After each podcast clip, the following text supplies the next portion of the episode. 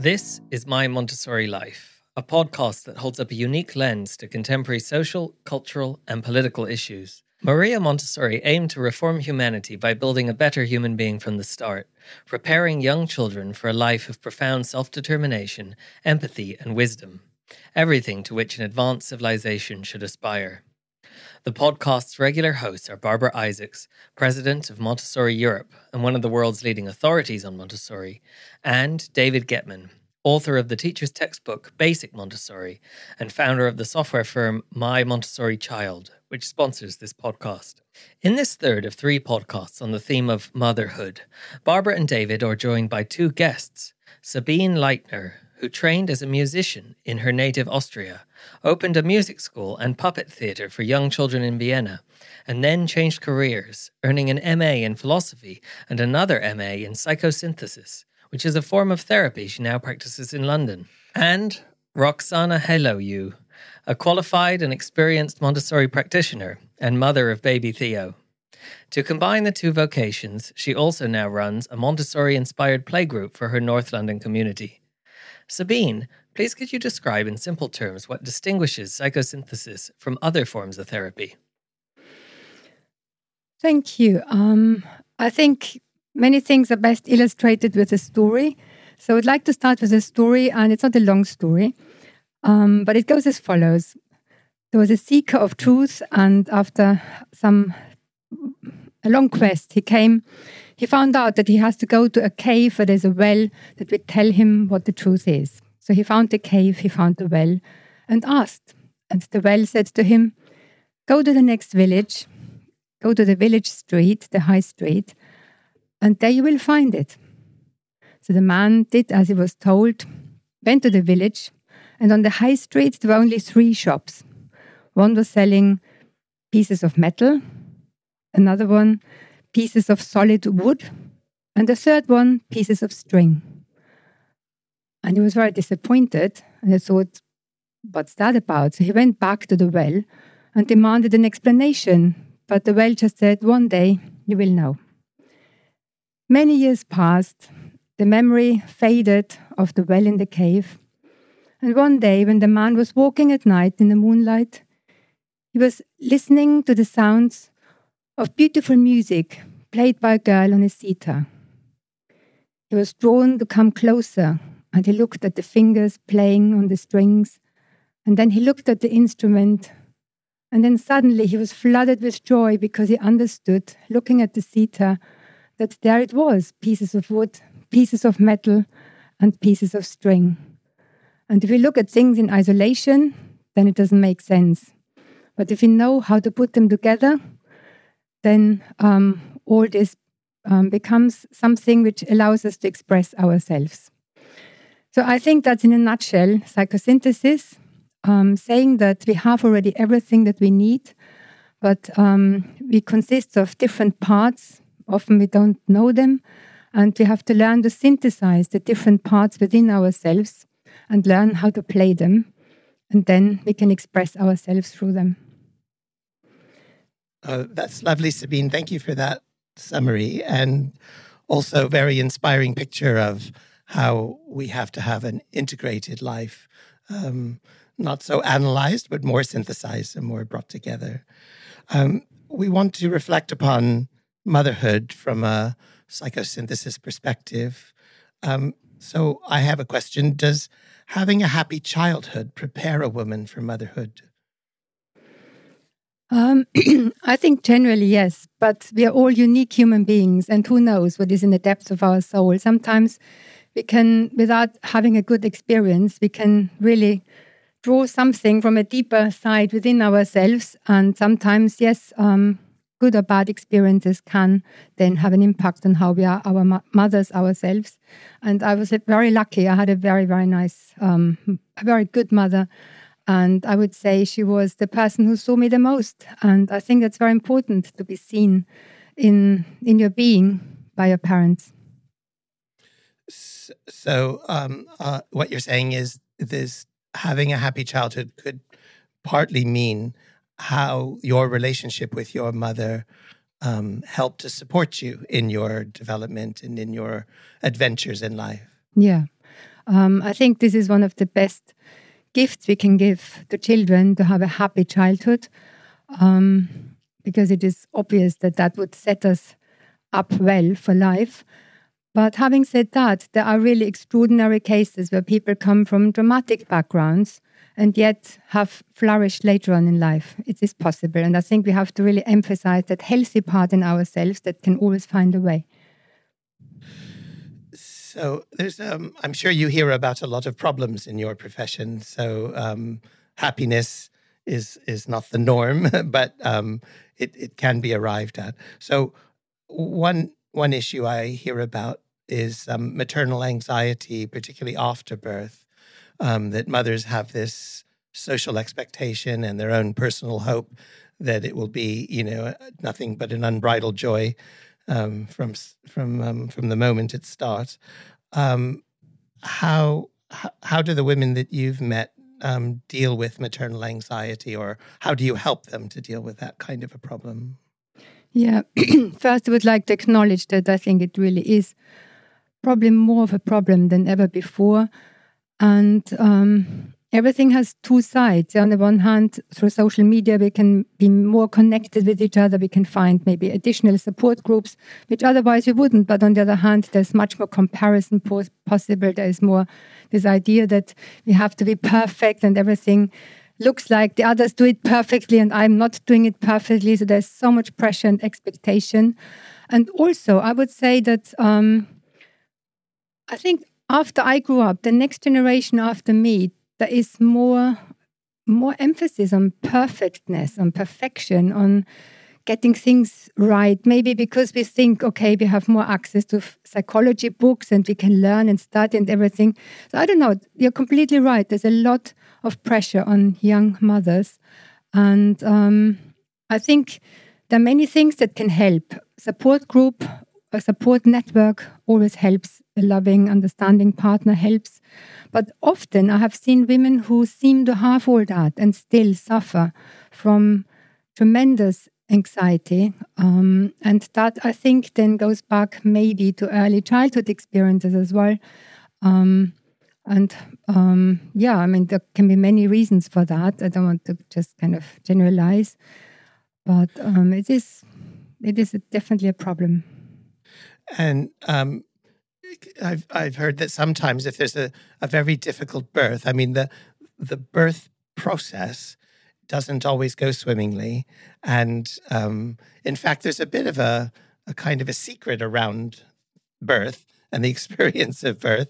There's a sort of um, I think that women themselves um, kind of either put it to one side or forget about the trouble that they may have experienced in birth. Otherwise, the human race would come to an end. Um, but I think that there that I've heard cases where a particularly difficult birth, because it's so shocking and you know people aren't prepared for it, can then start motherhood off on the wrong foot. You know where they mm. it start the stress uh, you know go is there from the birth and then carries through um, to the work to being with the child. Yeah. Yes. Um, the birth definitely is, I would almost call it an initiatic experience for women because it really is something um, not only life changing, but also very traumatic for the physical body of the mother, but also for the baby. We know that the stages of birth and how they unfold have already an impact on the later development of the child. And I have a case of a mother who was really preparing herself. She wanted to give a natural birth in a birthing pool at home and with a doula and all of that.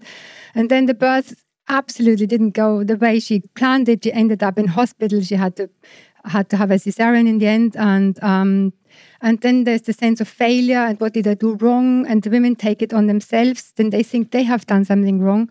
And I think the best way is just to surrender to whatever happened and to be grateful that the child is here, healthy now, and to let go of, um, yeah, sometimes our own expectations, how some things should be.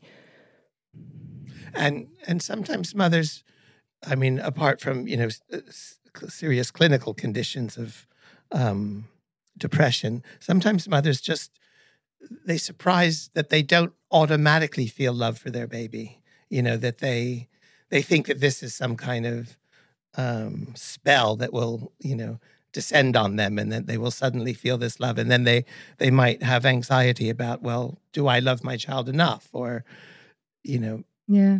So is that is that something you sometimes see as well? Yes, and I think it is very important to support the mother here and um, to take away any sense of guilt um, and just acceptance and trust. I think trust is such an important quality to develop. Um, do you think, in general, motherhood can um, cover up or even smother a woman's own personality? That in some ways she uses motherhood as an escape from herself or whatever um, issues she may be dealing with. Does that does that happen? Yes, it is possible. Um, and sometimes, yeah, I don't want to go too much into pathological cases because I think we should focus more on the on the on the normal healthy um, development. But sometimes a child is bound to love you and to be wanted to be loved unconditionally. And I think it has happened. There are cases in history as well where mothers want to have babies because they want that unconditional love from the baby for themselves and completely unconscious. They're not aware of that, obviously. And yeah, and also I think motherhood, any kind of something that is really challenging and takes a lot out of us, it will always press our edges, it will always press our buttons, it will always bring out our own unconscious, unresolved issues. And so I would say therapy would be a very good help for mothers or becoming mothers. Yeah, you mean in order to address their own um, mental uh, well-being and their own yes. readiness, if you like. Yes. Or, yeah, yeah. Um, did um, Roxana? Did you did you feel that therapy was a helpful thing to to sort of sort out things in your own mind before you took on this responsibility? Um, my therapy helped more retrospectively um, somehow. Um, uh, Sabine was mentioning a lot about one's own feelings coming up, and I think that's that's something that happens to me. But I think I have had the exercise of becoming aware of them. I have also experienced the guilt because my birth didn't go quite as planned, and I had the same sort of rose painted uh, um, picture of my natural birth, and it ended up in an emergency C-section, and I didn't get to hold my baby just after birth. I had I was lucky that my partner was there, so he had the golden hour for me because I was completely wiped out, and um, the way I dealt with it, it's down the line, maybe when he was about three months old, I really grieved the fact that I I did not have that experience. Because I think if you become aware of your pain and get to grieve it, then maybe the guilt will fade as well. Because you can always rationalize that you couldn't have done better or that this was ultimately the best thing. But if you don't feel your feelings, I feel like you're bound to kind of get trapped in that endless guilt story. Yeah. And yeah, just to surrender to the transformation that motherhood brings to you is probably something that I have maybe learned in my therapy because I had learned to feel rather than think in certain situations. I think that really helps. And I think it helps in the journey that you have with your own child as well. Because you're not going to feel happy all the time. It's impossible. If you hold yourself up to that standard, that's it's bound to fail. so you're going to feel sad, you're going to feel helpless, you're going to feel all sorts of emotions. So feeling them is better than not. Sabine, is that um, does that chime with the approach that um, that your uh, therapy is aiming for? Not happiness per se, but experiencing your feelings and being able to to live with your feelings. Um, or maybe you can tell us more about what your approach is. Yeah, um, therapy works on different levels. There are also body therapies because the body holds a lot of the emotions, and um, there's also a place within the same therapy where you come more from the mind, and yet it is very important to to release the feelings that we have maybe repressed and not acknowledged. And only by feeling them, we can release them. So, yes, in, um, a big part of therapy is to help the client to feel the feelings that they didn't feel for some reasons um, when they occurred, and so to release them. Yeah. And, but how, how does therapy relate to happiness? Um, again, I think this is one of the scourges of our modern life that we think happiness is just something that we have a right to and we, sh- we ought to be happy. And I think previous generations didn't think like that. Um, we just dream of this perfect, I always call it the Coca Cola life. You know, we are eternally young, we are eternally on a party, we have the time we want, it's always with friends and having fun, and that, that life doesn't exist. We have created um, very unrealistic ideas in our heads, and then we think we have to live up to that.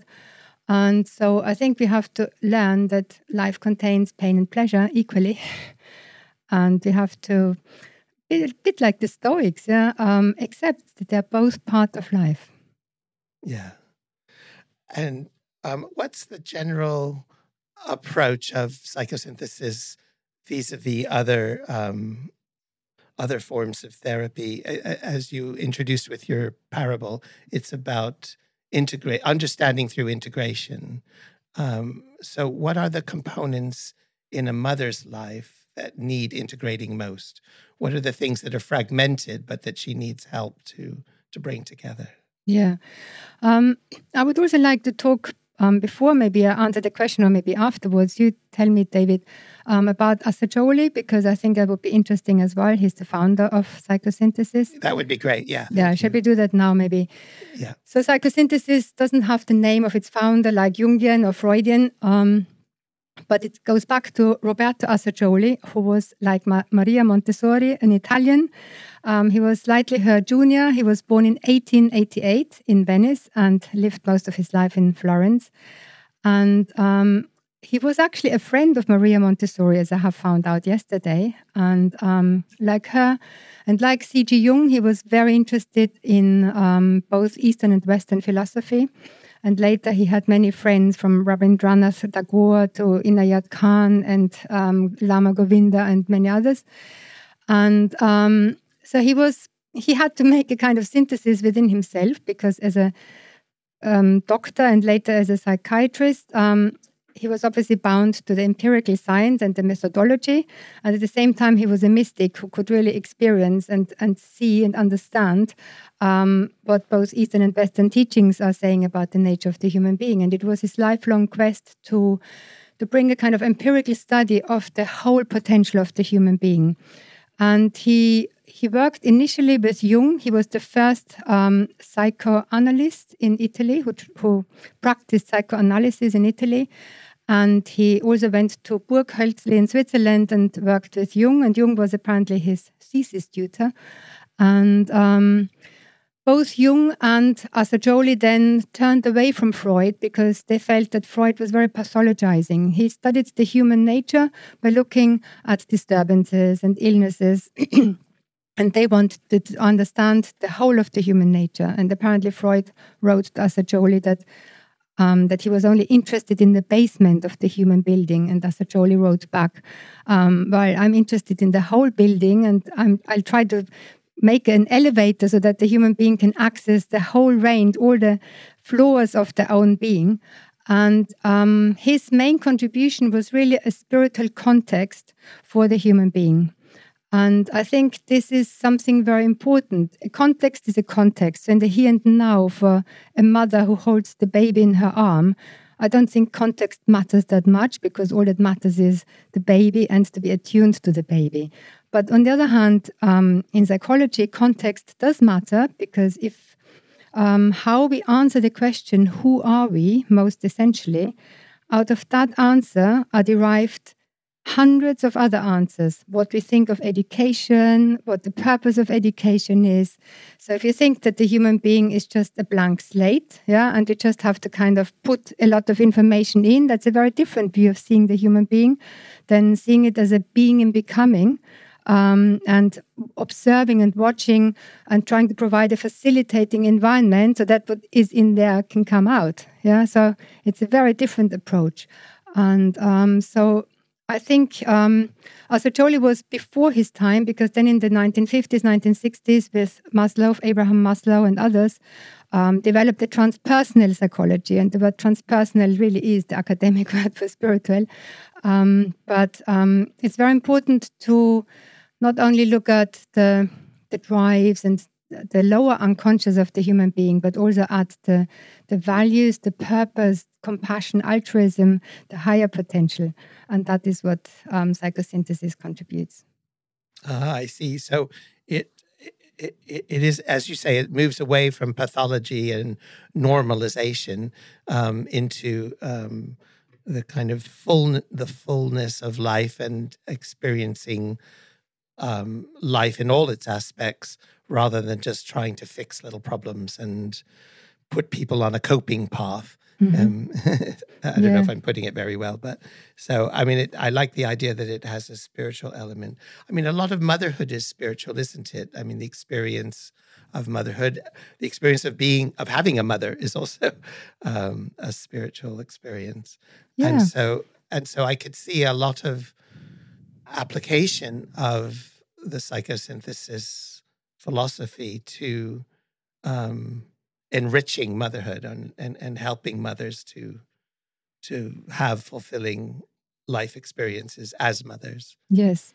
And as Jolie said, he also spoke about spiritual motherhood. Um, so, motherhood, obviously, um, the first and foremost aspect of living it is having children of your own.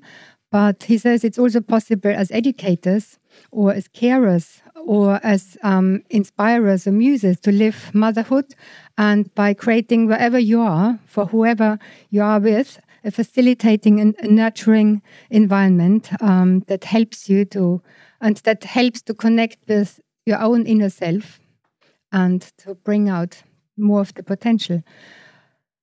And he said um, about mothers and this is something roxana said i think um, that mothers should not completely be absorbed by the mother role because first and foremost they are an individual. And um, obviously in the a small baby needs 100% attention from the mother. That's the, mother, the baby has to be the center of the universe for the mother especially in the first months. But then much much later the, the woman should really remember not remember but um, be aware that motherhood is one aspect of herself. Otherwise it often happens, doesn't it, that when the children leave the house, then the mothers are devastated. They have lost their identity. But our identity is more than just motherhood. Yeah, it is a problem. And um, I think actually sending your child to nursery does help, doesn't it? Because, first of all, it creates for your child other opportunities to be cared and admired and, and helped and supported um, so that they're not entirely dependent upon the mother for that. Um, but also helps the mother because she then has space to start to realize more of her own identity and her own purpose in life. Yeah. But I think it has to be done at the right time. And I think in the early time, mother is best, I, I would say. And it is, and my mother um, I'm the second child, and she always said um, it was heartbreaking for her having to give her son the nursery because she had to go back to work. And I think as a society, we should really, really create a society that um, enables mothers to stay longer with their children. And coming from a different country, coming from Austria, um, when I left Austria in '96, the job for you was held for four years as a mother. You could go back to your same job. You had this for one year. You had the same payment that you had before. So the wow. whole culture facilitated much more that mothers could stay with their children. And I think why can't we do that? You know, it, it's just we don't have the right priority of values, maybe. But that's one of the most important jobs. And if we don't, um, we can, yeah, we don't get it right in the early years then later we will cause so many more problems at much more cost to the state and to society. Yes, no, there's lots of arguments for that, and um, it doesn't happen here because this is Britain. Um, not Austria. is the short answer. Um, but things so, can change, can they? if I Well, can chip possibly. into this, um, so um, in the Czech Republic, where I was born, the same conditions for mothers exist. The maternity leave can be extended to four years, or you have the choice to take a lump sum, which equates to the support for the four years or two years. So the mother has a real choice about when she goes to work and how much time she wants to spend with her children. And um, I have mentioned this in conversations in Parliament, and I was just laughed at because they said this was never possible in Britain. And I was sad to see that the child and the mother are given so little consideration. There, yeah, there are.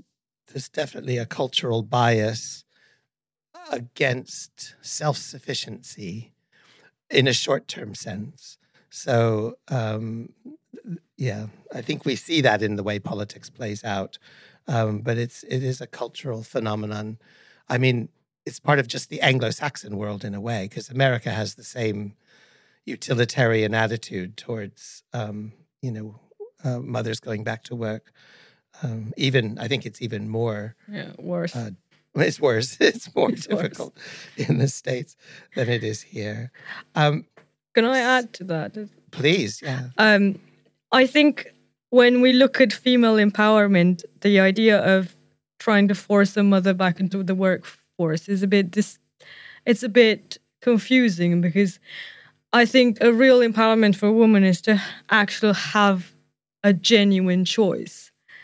And there's nothing wrong with wanting to go back to work as early as you may feel like it's right, but there is something wrong with not having a choice. And I think that's that would be the real empowerment um, for women. But also, I think we should look at different models of childcare. The nursery education model is only a 20th century phenomenon. It was not there in the 19th century. And extended family and communities still, in some parts of the world, take care of the mother and of the baby so that um, different members within the community can, can fulfill the role. So, this role of motherhood is shared more widely and gives the child the rich experience of life that is that can be very, very beneficial, and that we try to recreate through nursery education uh, by creating a phenomenally narrow model focused towards education only, forgetting the so emotional and social aspect of the child's life. yeah.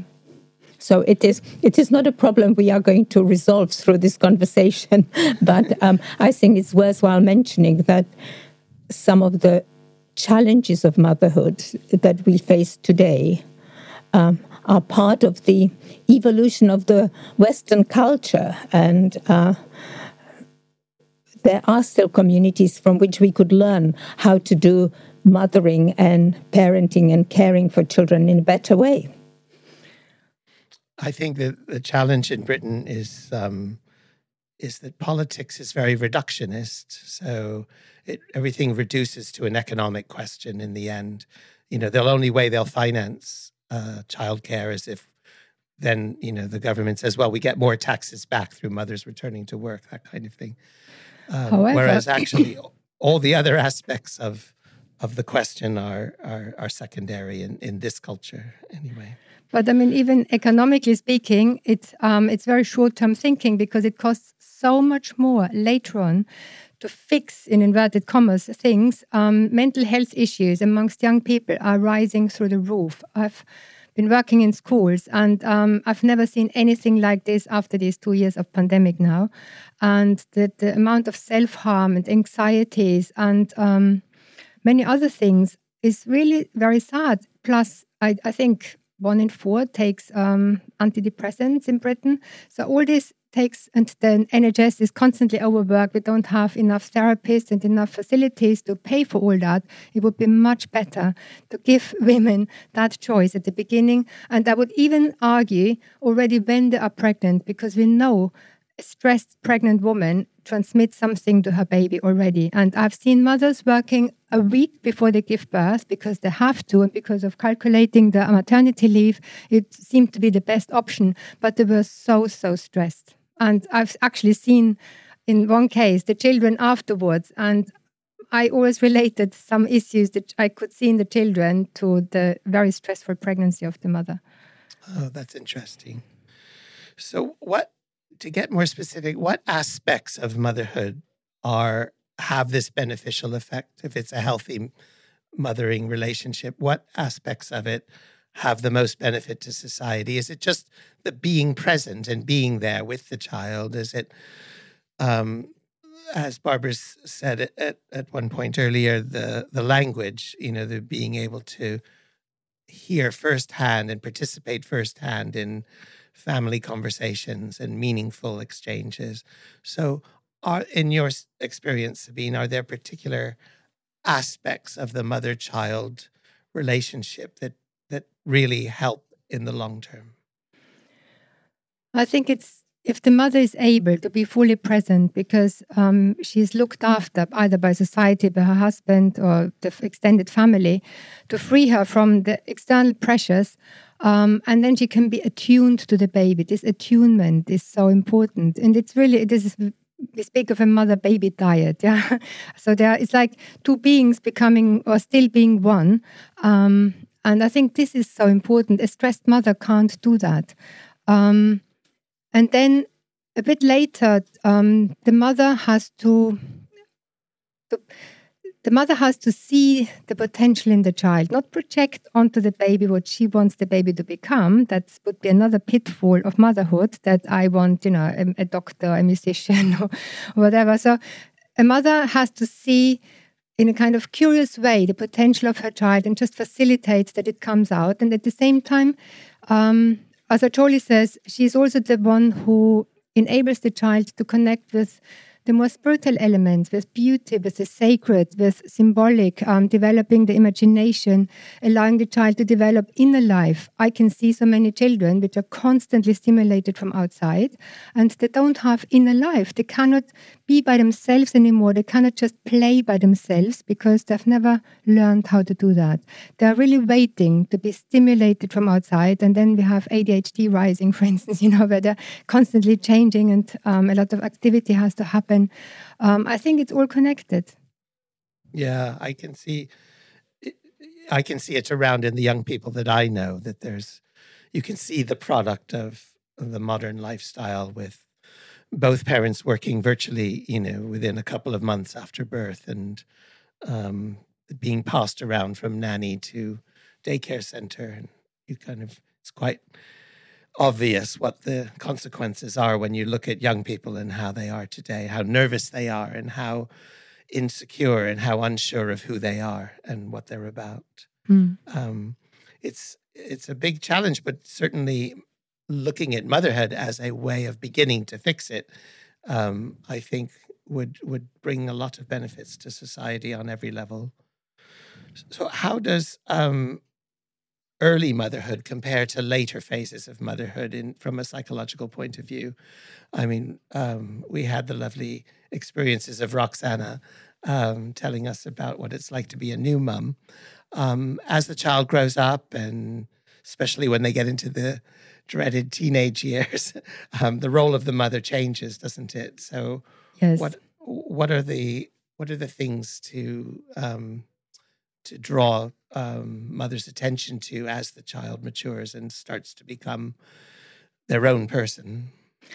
I think it's so different and it's really very hard again for both mothers and fathers because in adolescence a child a young person changes so quickly there are rapid changes going on and to keep up with these changes and to expand the the boundaries boundaries are absolutely necessary and i think we have even thrown out boundaries with the bathwater by reacting against too much of a Victorian education, which was very restrictive and very repressive. And now it's sometimes it's almost too much freedom.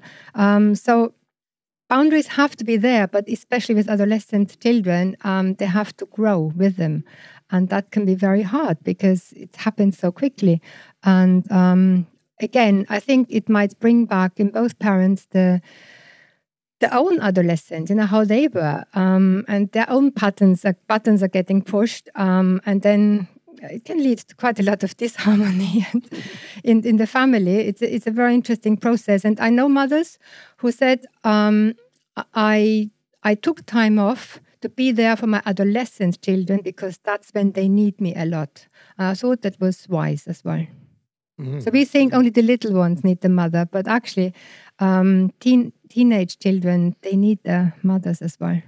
Yes. Yes. Do you think that's more true of mothers of girls than mothers of boys, or it's the same?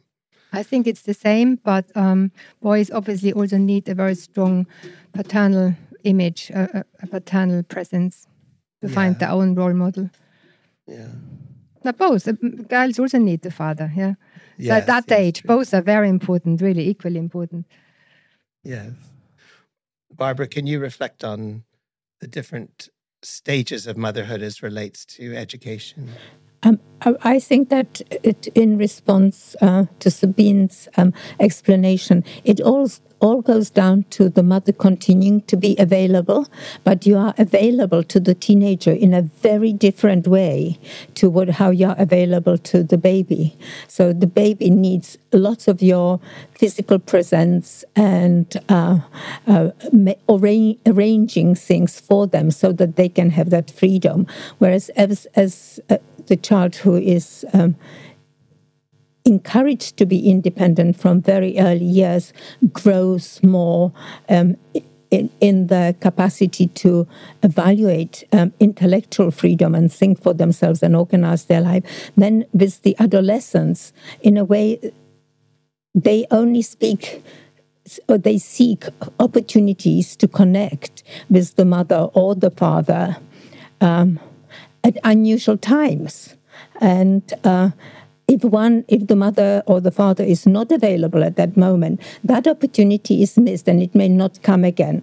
So the physical presence, but in the in really in the shadows to be there when needed it's it's and it has to be much more intuitive that's why what makes it much more difficult for the parents um, i know that lots of parents and also myself the most useful times for conversation for me when the children were in the car on long journeys because you have captured them in this physical space uh, and there was a monotony to it, which allowed them to reflect for themselves and relax because there was nothing else to do.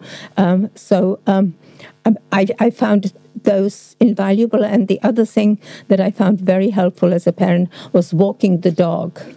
When, when we were able to go for a walk with the dog, somehow the attention was given to the dog and allowed the space for the two humans to connect. And it's really, really interesting um, dynamic. But I think that teenagers really need that. And they also are not interested in the parents' opinion for most of the time. So sometimes keeping your opinions to yourself, thinking them without voicing them, is much more helpful um, for the adolescent. But the adolescent hearing what the adolescent is saying allows you to measure the level of trust and uh, capacity of the teenager to act on their own and to act in the right way. You have to have enormous trust in the children that you have brought up as teenagers that they will make the right decision when it really matters?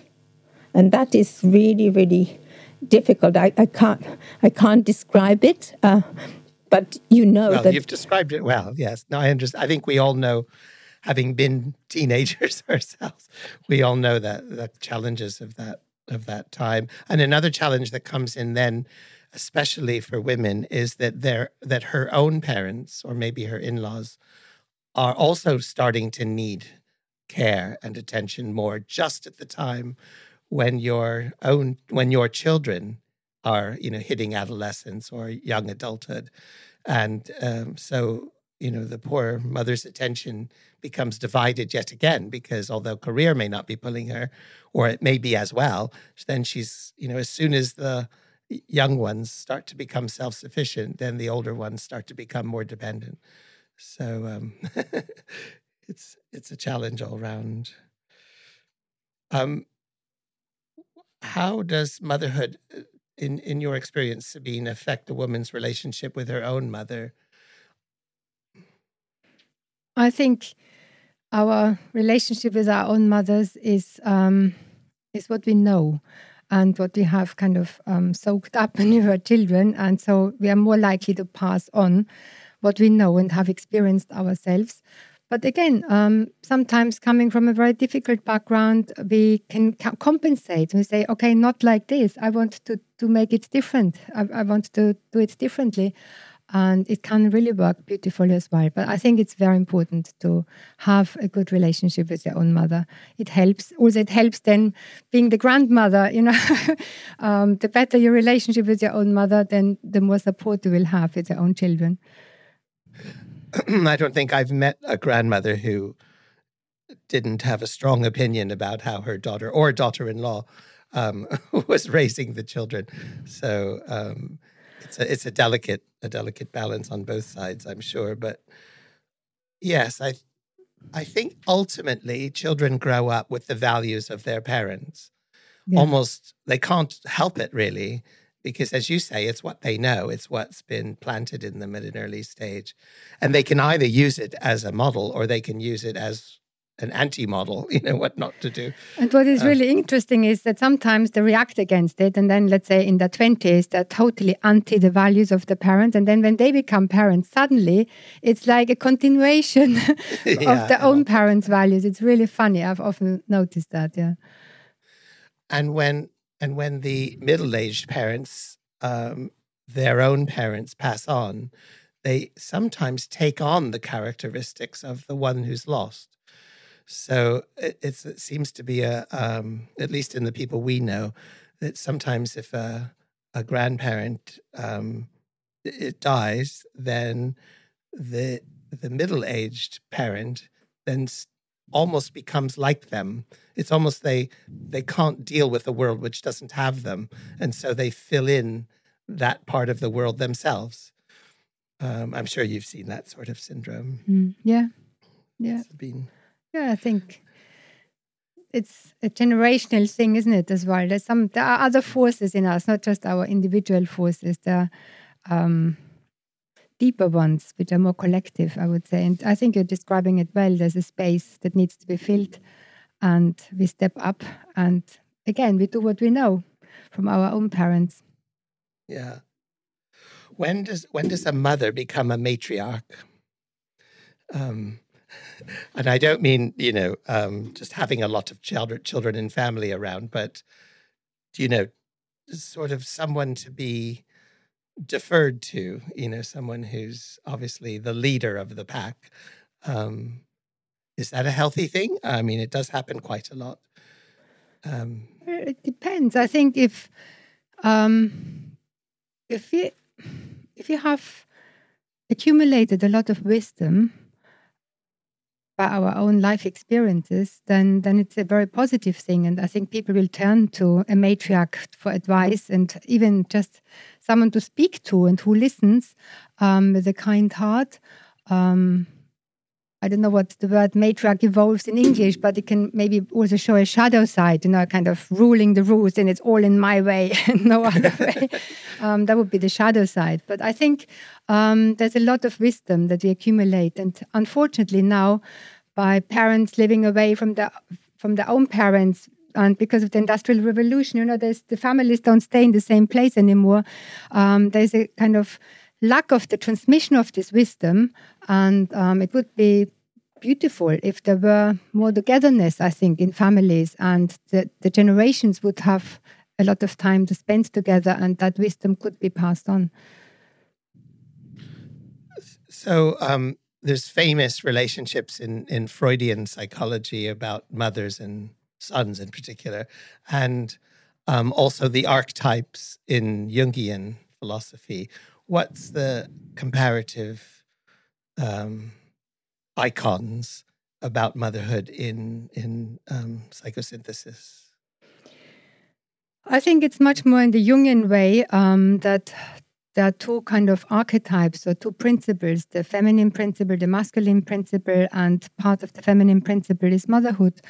And um, motherhood can also be expressed by fathers. If the mother dies, the father has to step up, and mothers can also then play the father's role, vice versa. Um, as Jolie would always say, we are first and foremost a human being, um, and we can choose to play any role if we need to and want to. Um, so we are not limited by roles or by, by our gender or sex, etc. Um, but um, so it's more archetypes, and I think um, it's important. That's what Assagioli also said. It's that these two are different. I think one thing that gets eroded more and more in our society is it's all the same. Yeah, there's no difference. It's just a social construct. And um, both Jung and Assagioli would say, no, they're complementary principles. And the problem is if we don't give the same value to both of them, but they're complementary and they're needed. Right. Um, so yeah, going back to what you were saying about a balance and, and an integration, that they're both necessary but not equally appreciated is what leads to problems when they're exactly yeah. yeah and i think the role of the mother is really underappreciated in our society and it is one of the most important jobs ever absolutely um, Barbara, how how do the Montessori, as it's most conventionally practiced, how do how does the Montessori community regard the role of the mother? Um, sometimes you get the feeling, and particularly where there's a, a classroom full of teachers who are not themselves mothers, you get the feeling that oh, the mother, she's just a kind of she delivers the child to us, and then she pesters us once a term with a parent evening. Um, so, uh, what's what's the healthy relationship to the mother, uh, specifically the mother, not um, both parents, but what's the healthy relationship between the educator and the mother? Um, I think that the most important thing in that relationship is the respect for the mother as the who, someone who knows the child the best. The mother may not always acknowledge all she knows about her child because sometimes you feel the truth, but don't you don't want to hear it.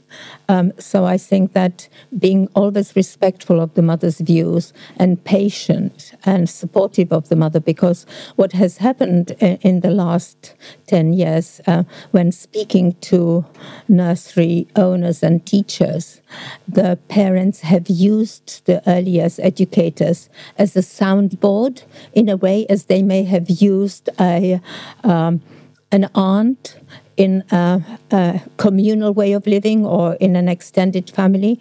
So, if the relation is relationship is positive and respectful, the mothers will go for guidance to the teachers, and the teachers are then able to really illustrate the picture of the child. Uh, in a positive way, uh, which is, I think, is very much our role, not to highlight the negative elements, but to really celebrate what the very young child achieves, because these are all very early days. And the mothers who often come to us come to us because they are troubled by the, their children's behavior and demonstrating to the mother that there is something unique about her child will give her strength and belief in the potential of her child and will enable her to find the strength to support that child effectively and may help her to understand what the inner life of her child is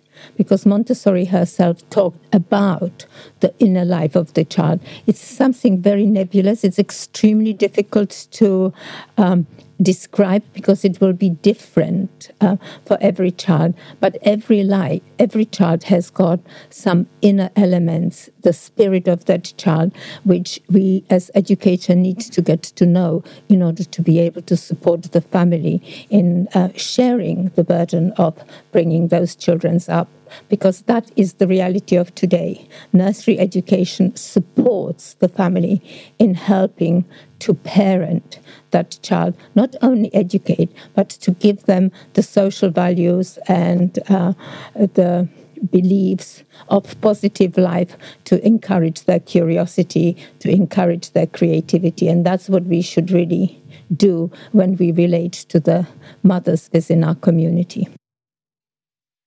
Okay, I think that's a good place to stop. thank you again to Barbara and David and to our guests, Roxana and Sabine. Um, please join us next time for the next episode of My Montessori Life.